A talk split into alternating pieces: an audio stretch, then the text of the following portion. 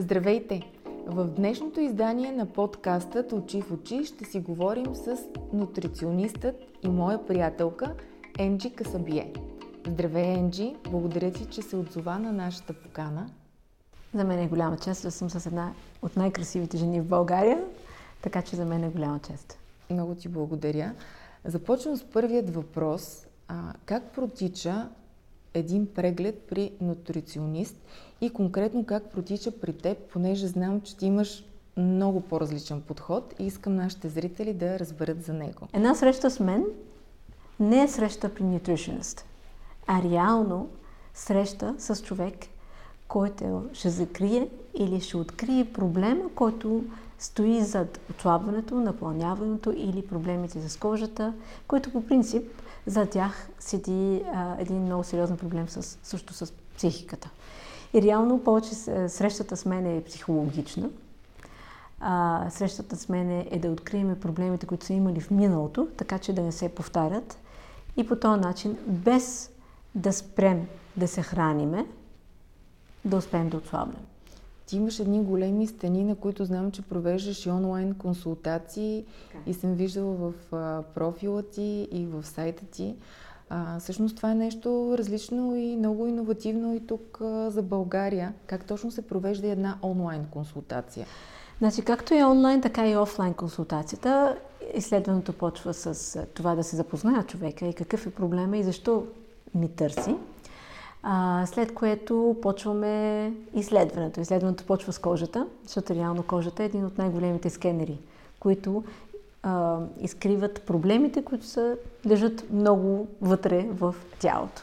Реално почваме един скрининг на кожата, оттам разбирам дали има някакъв проблем, зад което се получава мистри, целулит, наднормено тегло. Защото проблема не е винаги в храната. Почти никога не е от храната. Храната е фактор от факторите, които се получава, за да напълнем, ама реално зад него се крие един по-сериозен проблем. И оттам този скрининг, заедно с а, психологичния тест, което да видим дали има някакъв стрес, който в, при, при много хора вече го срещнем.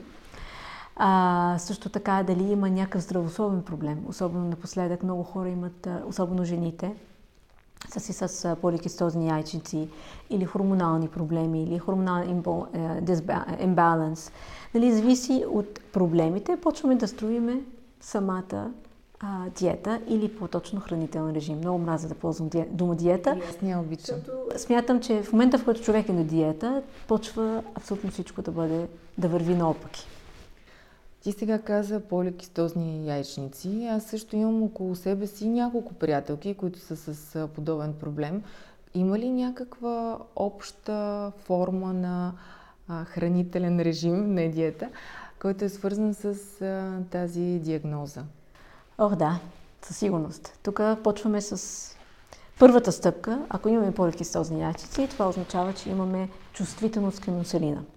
Ако имаме чувствителност към инсулина, това означава, че трябва да започваме с а, редуциране на приема на храненията и да създаване на една малко по-голяма почивка, защото реално организма много по-трудно обработва мазни, а, въглехидратите. Когато по-трудно ги обработва и ги приемаме в а, всяко едно от храненията, защото без тях също в същия момент не може да не се храним без тях, защото реално по този начин почваме да засягаме много повече сладките храни и съответно редуцираме приема на хранията, променяме видовете в някои от хранията. Примерно вечерата се променя а, с по-друг вид храна, която е лесно храносмилаема и по-низко въглехидратна.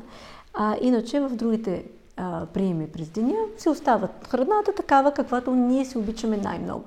И по този начин хем имаме удоволствието от храната и от другата гледна точка успяваме да редуцираме или да дигнеме обмяната на веществата, да обработва по-лесно въглехидратите. И всъщност с една такава промяна в хранителния режим, доколко време, седмици или месеци има някакъв а, резултат? По принцип резултата почва да се появява още от първата седмица, независимо от проблема. Ако се спазва правилно. Ако успяваме да а, регулираме нашето ежедневие. В при хора, които имат поликистозни яйчници, изключително е важно колко хапват, колко бързо хапват и колко приема храна имат на ден. Като бройка. Като бройка. И какво приемат в началото на ястието и с какво приключват. Много е важно да не дигнем спайка на, на глюкозата. Съответно, изключително е важно да започваме с нещо зеленчуково. Почваме винаги с салатата, след което приемаме протеина и най-последно въглехидратите.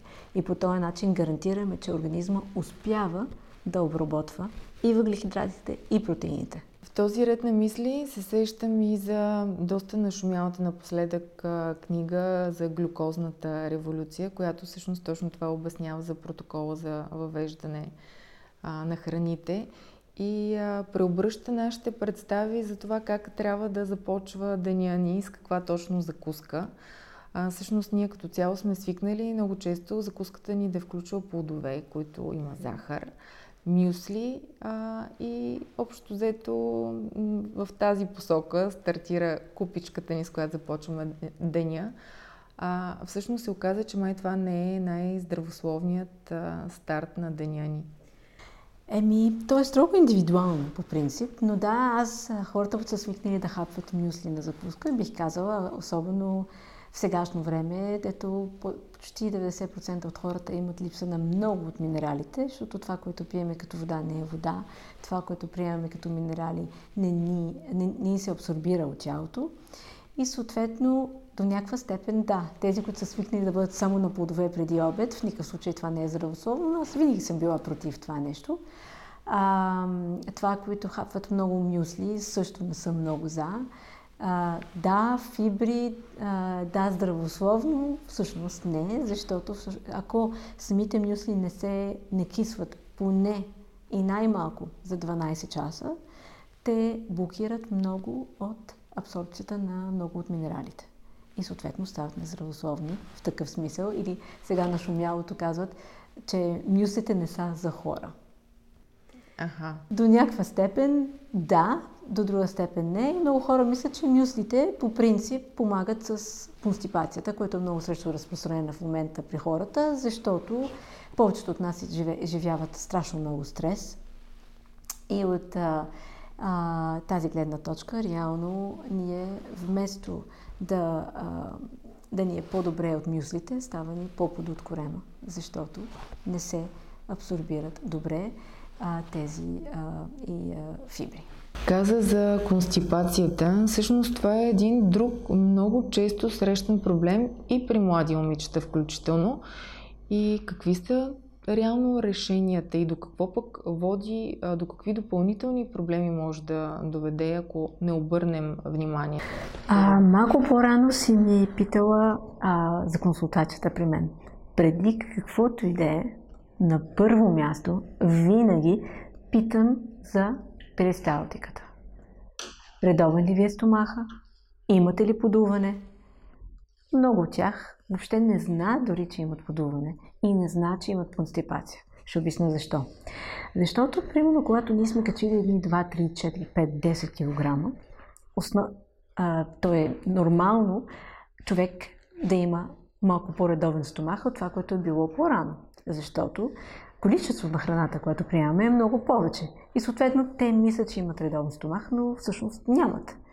Това, което имат, е просто излишната храна, която хапват в послед, нали, последните няколко месеца или година. И затова винаги почвам от там. За да има резултат в диетата, задължително трябва да имаме редовен стомах и трябва да имаме по-малко подуване. И те двете неща са пряко свързани. Хора, които имат проблеми с запека, или с констипацията, значи имат проблеми с червата. Това е вид възпаление. Аз съм много против всякакви видове антибиотици за щяло и не щяло да бъдат приети, затова имам uh, natural remedies или нормални uh, такава лечение с uh, храната, как можем да достигнем по-добра перисталтика. И това е изключително важно в един процес. Не само за отслабване, а по принцип за по-хубава кожа, защото много от акнета се получават точно защото имаме констипация, т.е. имаме много повече токсини. И а, също така много здравословните проблеми, които имаме, са в резултат Кои храни, например, могат да ни помогнат по естествен път да се справим с този проблем? Има ли, примерно, топ 3 на най-добрите храни в тази посока? Тахана, зехтина, авокадото. Това са трите храни, които са супер лесни за храносмилане и по принцип се избягват по време на диетата и затова винаги се очудват, ама как мога да ям толкова мазна храна и да, да отслабна? Еми да, защото както кожата има нужда от мехлем или от крем за, да, за увлажняване и за хидратация, по същия начин червата имат нужда от нещо, което да, да ги хидратира и да ги успокоява. Защото възпалението, за съжаление, в червата специално, е хронично. Ние можем да го излекуваме и да изтрием всякакви появи на подуване и на запек, но това изисква постоянство и изисква правилните стъпки в правилното време. Или, нали, не само постоянство, а с човек да бъде сериозен в това, което прави.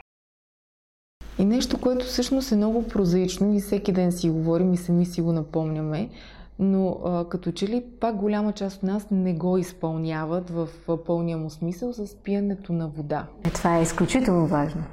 Всъщност на една жена, от която е примерно 50-55 кг, има ли точна норма колко вода трябва да пие и има ли, примерно, други напитки от типа на кафето, които след като пиеш кафе, всъщност трябва да увеличиш още допълнително приема си на вода, защото съм чувала и а, такава теория. По принцип, аз винаги казвам, почваме деня винаги, особено като има констипация, а, с две чашки вода и то на екс. Приема на вода на екс подпомага с изхождането. Второто, което е задължително по една чашка вода, сега в зависимост от килограмите, ако примерно са 50-55, както ти спомена, реално трябва да бъде между 150 и 200 мл вода на всеки час. По този начин ние успяваме да хидратираме тяло през, тялото през целия ден, а не реално ти трябва да пиеш литър и половина и тези литър и половина се приемат за 3 Два часа, да. И задължително. При хора, които имат проблеми с задържане на течности, хормонални проблеми и хора, които имат проблеми с съня, да не приемат вода 2 до 3 часа преди лягане. А това е много голяма грешка при повечето хора. Те точно тогава се сещат за водата, си я приемат точно преди спане.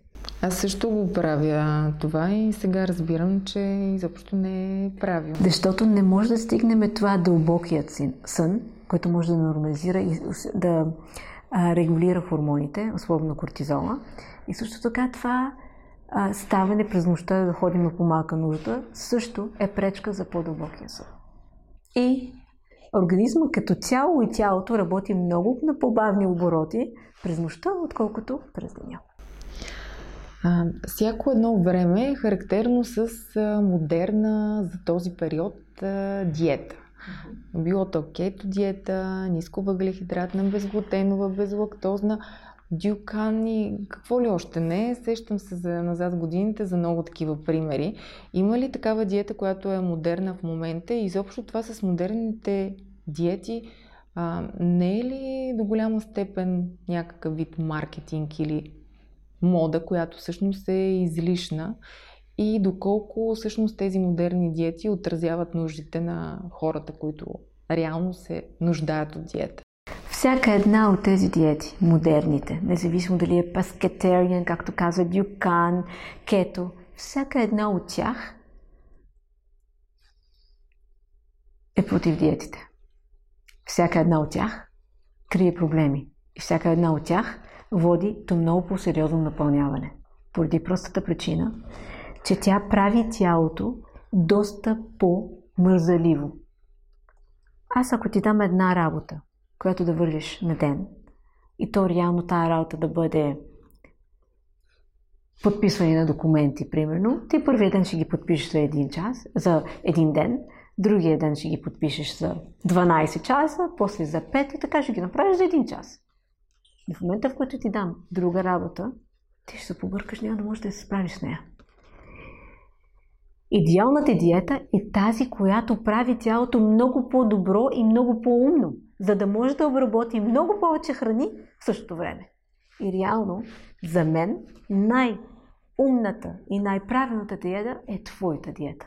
тази, която ти можеш да спазваш дългосрочно, която да включва храните, които са свързани с твоя социален начин на живот, която не лишава и добрата и лошата храна, защото реално ти за тебе лошата храна понякога може да ти действа позитивно, защото тя ти успокоява психиката и ти действа антидепресантно, вместо да вземем хапчета, които сега, да не кажем, че са също много модерни.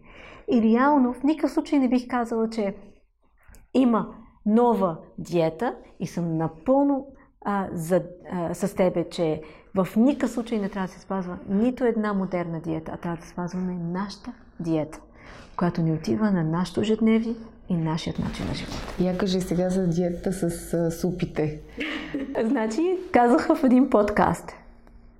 Искате да отслабнете 3 до 4 кг още от първите седмица или 10 дена, единственото нещо, което да, трябва да направите, закусвайте каквото искате. Обядвайте каквото искате, искате. Вземете за следобедна един малък десерт и хапвайте супа вечер. Зеленчукова, пасирана или крем супа. Цяла България я направи, цяла България отсабна. и всички са доволни. И всички са доволни. Простата тайна в тази диета, че ти даваш възможността на твоя организъм да почива. Реално, ти когато организъм му даваш точно във време, в което трябва да спи, достатъчно почивка, а супата си е пасирана, няма нужда от никаква обработка вечерта. По този начин и това, което каза, всъщност пък съвсем естествено преминава към другия въпрос, който исках да ти задам, а именно за фастингът, който също стана доста модерен напоследък. И а, много момичета се кълнат а, в него а, и го следват абсолютно стрикно и то с много големи диапазони. А, други забелязват, че не им действа добре и почват да си правят някакви модификации, нали, ко- които лично нали, за тях да работят.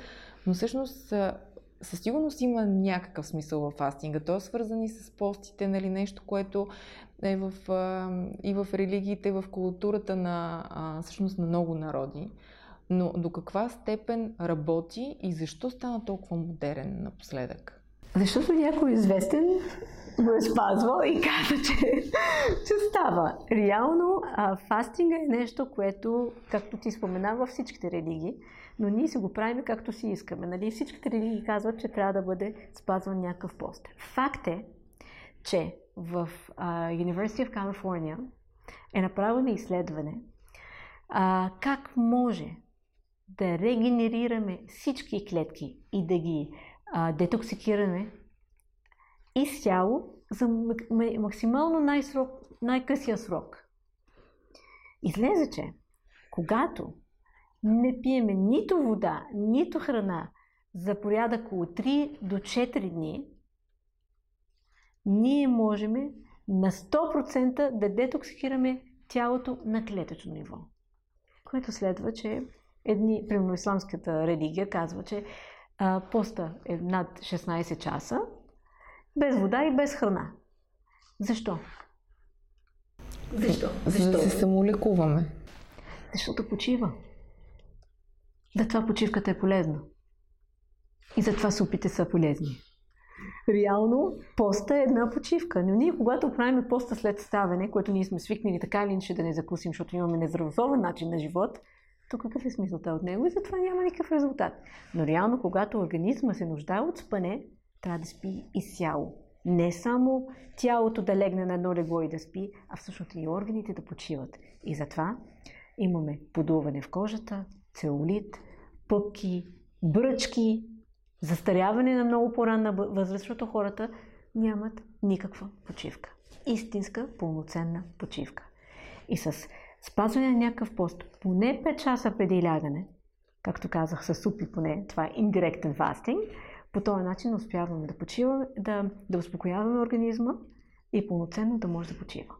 Тоест не е нужно да правим такива големи периоди от часове, в които не се храним. Достатъчно е просто да си направим един по-дълъг период преди лягането. Точно така. И това може а, да ни окаже същият а, резултат. Изключително добър резултат, защото ние спиме около 8 часа 5 часа преди това, това прави горе-долу 14-15 часа, ама дългосрочен план.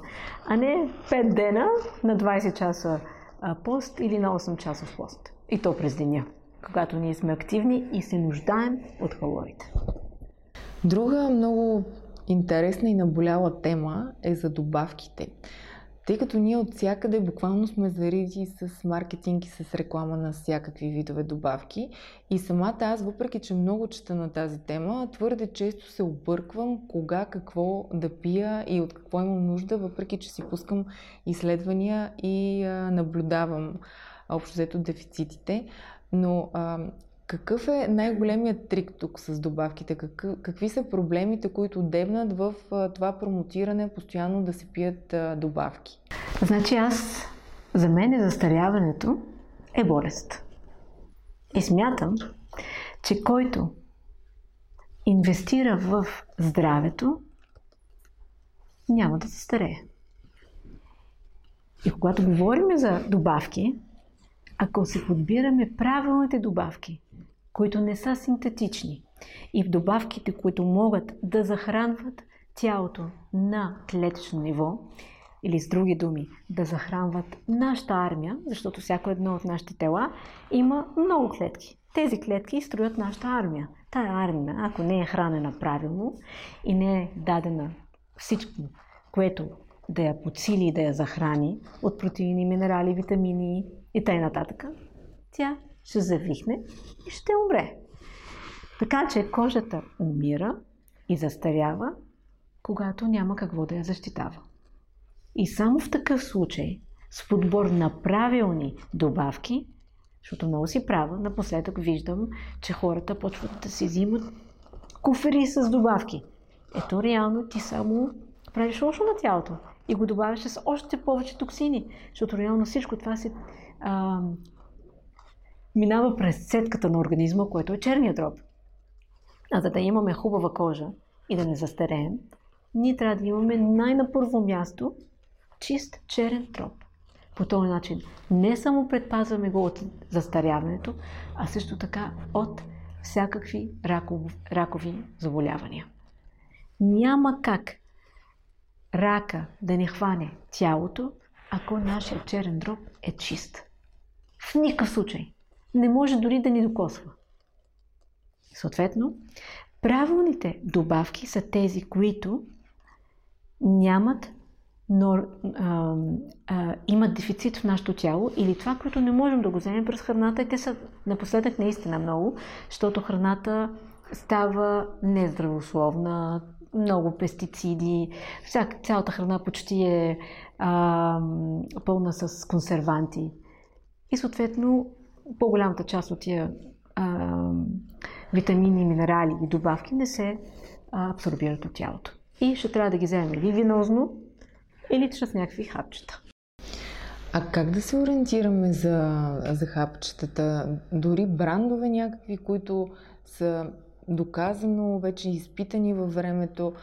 От гледна точка на един нормален потребител, нали, жена или мъж без значение, нали, който иска да се погрижи за здравето си, направил си изследвания, видяла някакви дефицити и оттам нататък вече почва едно голямо чудене и всъщност ние се оказваме подвластни на рекламите, които не винаги са защитени от гледна точка на това какво стои като съставка а, отзад тази хубава лъскава реклама.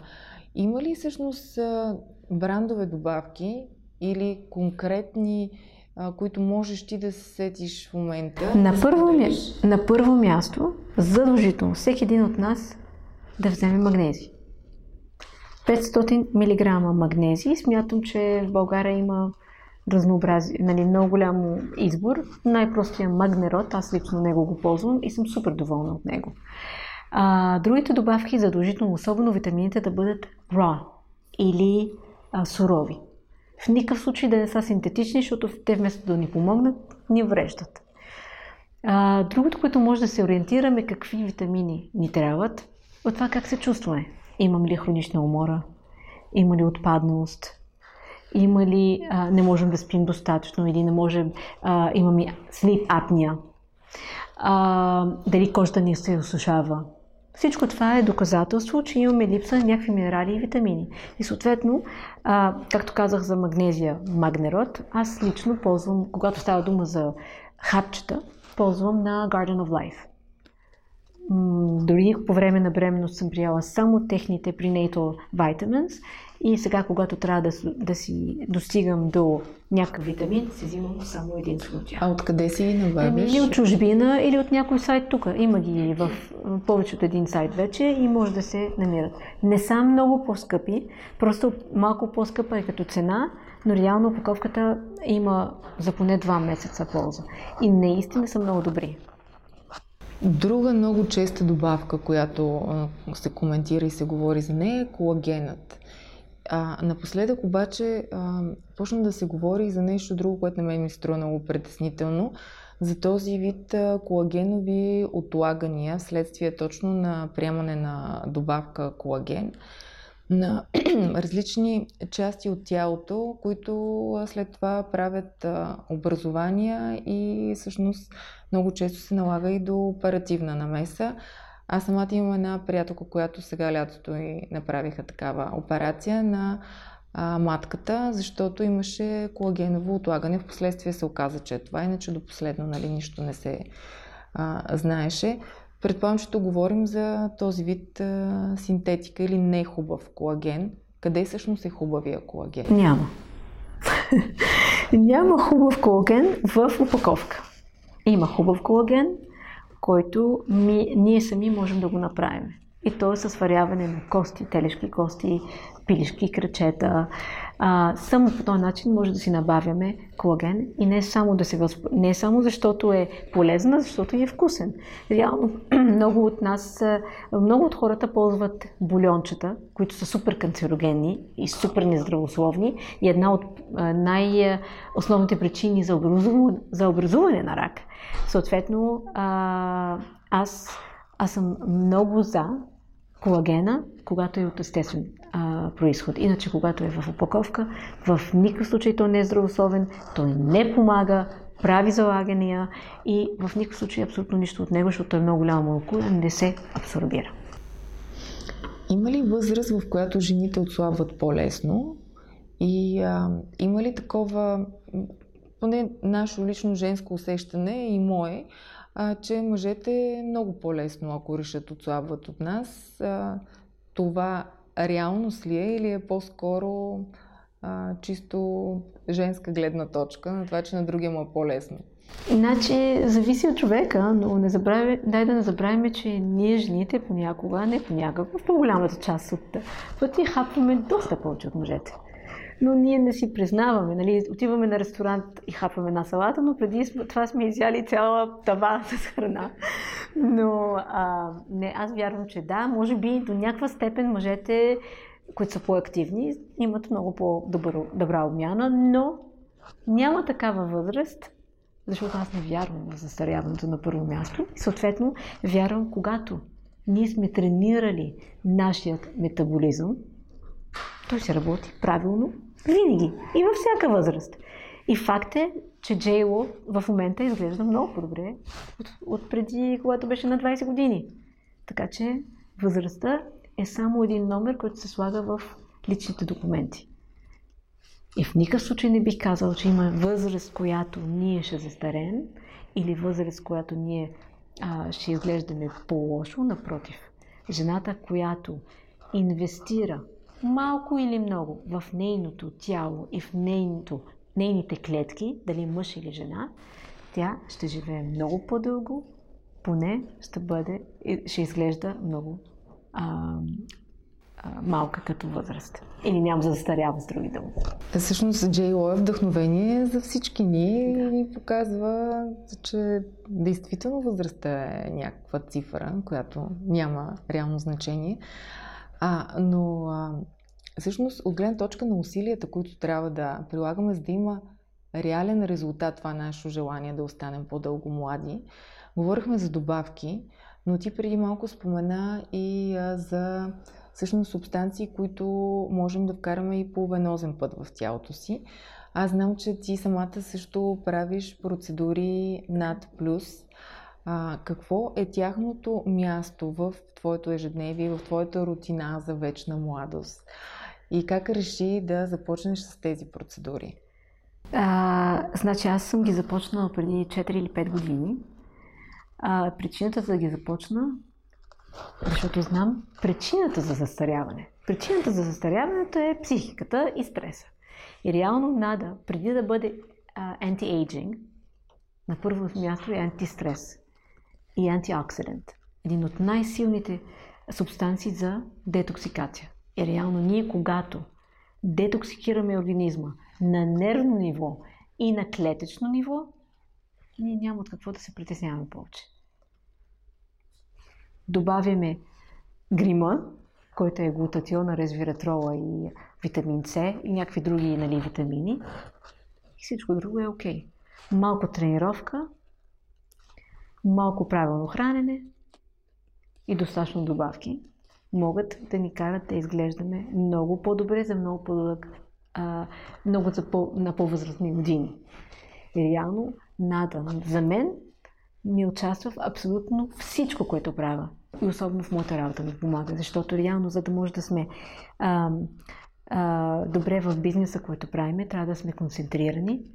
Нада ми помага за това. Трябва да сме детоксикирани психически. И Нада ми помага за това. И трябва да сме много а, по-малко стресирани, което Нада е перфектната добавка, която намалява стреса. И това е ми основната причина, за която го правя. Освен красотата, която ми помага да стигна за кожата, нали? Друг много често срещан проблем а, са, те са всъщност цяла група проблеми с а, а, женските хормони, въобще хормоните като цяло, но най-вече хормоните на щитовидната жлеза. И всъщност Хашимото, което вече е бичът на нашето време и аз буквално всеки ден и през ден се запознавам с нови, нови млади момичета, на които им е открита тая диагноза. На мен самата също ми се отключи Хашимото веднага след COVID. И всъщност това ми донесе covid там а, ме удари. А, но а, буквално това е а, диагноза, която все по-често чуваме. Има ли храна, с която можем по някакъв начин да регулираме този хормонален дисбаланс, конкретно за хашимото и за щитовидната жлеза? А, със сигурност има, но трябва да сме постоянни. Трябва да изключиме някои от храните, трябва да тренираме организма да обработва храната постепенно. В никакъв случай не бих казал, че трябва да се изключат а, храни, които по принцип са забранени в диетите, но трябва сирената и глутена на първо място да бъдат изключени за определен период от време, докато не се регулират. Също така в зависимост от това колко е а, нивото на йода, а, колко е сериозно проблема с щитовидната жлеза и, и засяга дали ТСХ, Т3, Т4, антителата, в зависимост от това се прави един режим и със сигурност се подобряват проблемите. Ти каза сега да се изключи глутена. Всъщност то стана много модерно да ни казва да го изключваме поради всякакви причини.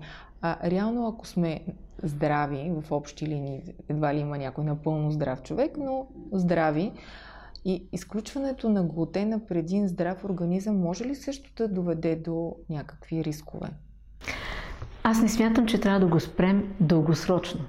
Аз съм човек, който има проблеми с Хашимото преди силно 4 или 5 години и успях да го излекувам без лекарства, защото отказах да взема а, нали, хормон на щитовидна жлеза и а, защото знам, че с времето може да се отразява негативно върху а, абсорбцията на витамин D.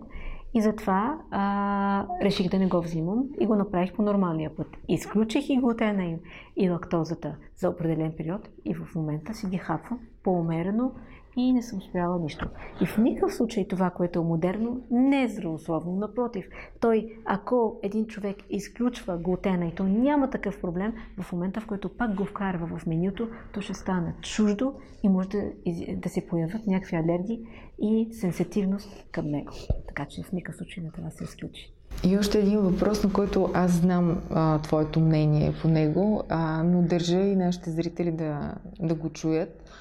А, модерните напоследък а, от няколко години, Саксенда, Озенпик и техните вариации, с които всъщност хора, които нямат диагноза инсулинова резистентност или диабет, приемат а, и си бият а, за отслабване. Какво е твоето мнение за тази мода.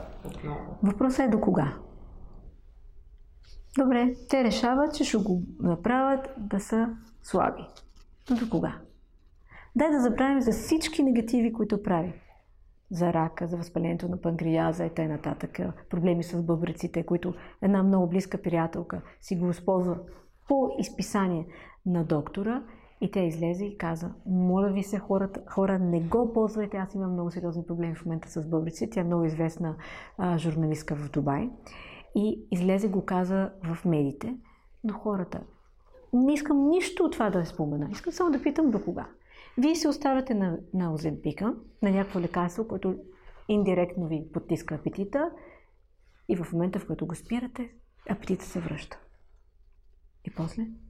И то не се свръща само на храна като цяло, а предимно върху сладко. Какво ще правите след това? Връщаме се с старите килограми. В момента, в който го решаваме да се връщаме към Оземпика, може да е забранен или може въобще да не ни действа повече. И тогава оставяме с килограмите вечно.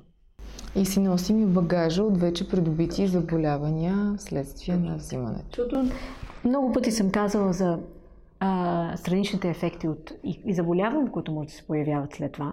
И то много сериозни, особено при хора, които имат а, в, в семейен път ракови заболявания и много сериозни възпаления. Особено хората, които имат проблеми с червата. И това вече бих казала 80-90% от хората. Така че поне да мислим от до кога ще ни, ще, вече всичките ще имаме отговор. И да завършим с нещо полезно и позитивно. Би ли ни казала един или два, за колкото се сетиш, твои любими бързи съвети, които ежедневно или често в а, своето ежедневие прилагаш за здраве? От типа на примерно взимане на една лъжица оцет. Гледала съм по а, твоите канали, е, че го препоръчваш, но такива кратки, лесно изпълними съвети, които всъщност всеки един от зрителите може да прави и които действат за, за всички. Ще дам много интересен съвет, понеже ние заговорихме за запека и говорихме за проблемите с червата. Ще дам едно решение и лечение, което е много естествено и мисля, че много от нас може да го направим вкъщи. И е супер лесно и със сигурност не само ще ни кара да, да подобрим перисталтиката, а всъщност също ще ни подобри и отслабването. Сутрин ставаме, изпиваме две чашки вода на екс, след което приемаме една или две, в зависимост колко е силна констипация, лъжици зехтин. Който не обича зехтин, може да вземе и сусамов тахан с малко забъркване мед и то става като халва. След което приемаме киви с коричката. След като минава киви с коричката, може да си закусваме с някакви боровинки първата закуска. Основната закуска няма да бъде по-рано от 2 часа, нали? поне 2 часа по-късно от този ритуал. Не забравяйте да пиете редовно водата през целия ден, поне една чашка. И вечер, за поне 7 или 10 дни, си правите супите или авокадо за вечеря. И обещавам, че ще отслабнете между 2 до 6 кг, в зависимост от това как, колко килограма сте в момента. И ще лекувате проблема с перисталтиката.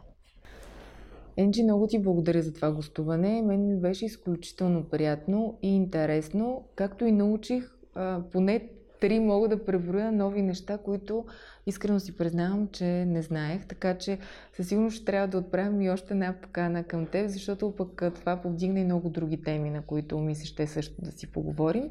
Надявам се и за теб да беше приятно това гостуване.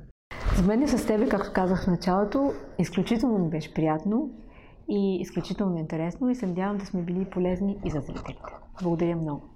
А вие, уважаеми зрители, ако беше интересно и искате да разбирате първи и за следващите епизоди на Очи в очи, не забравяйте да натиснете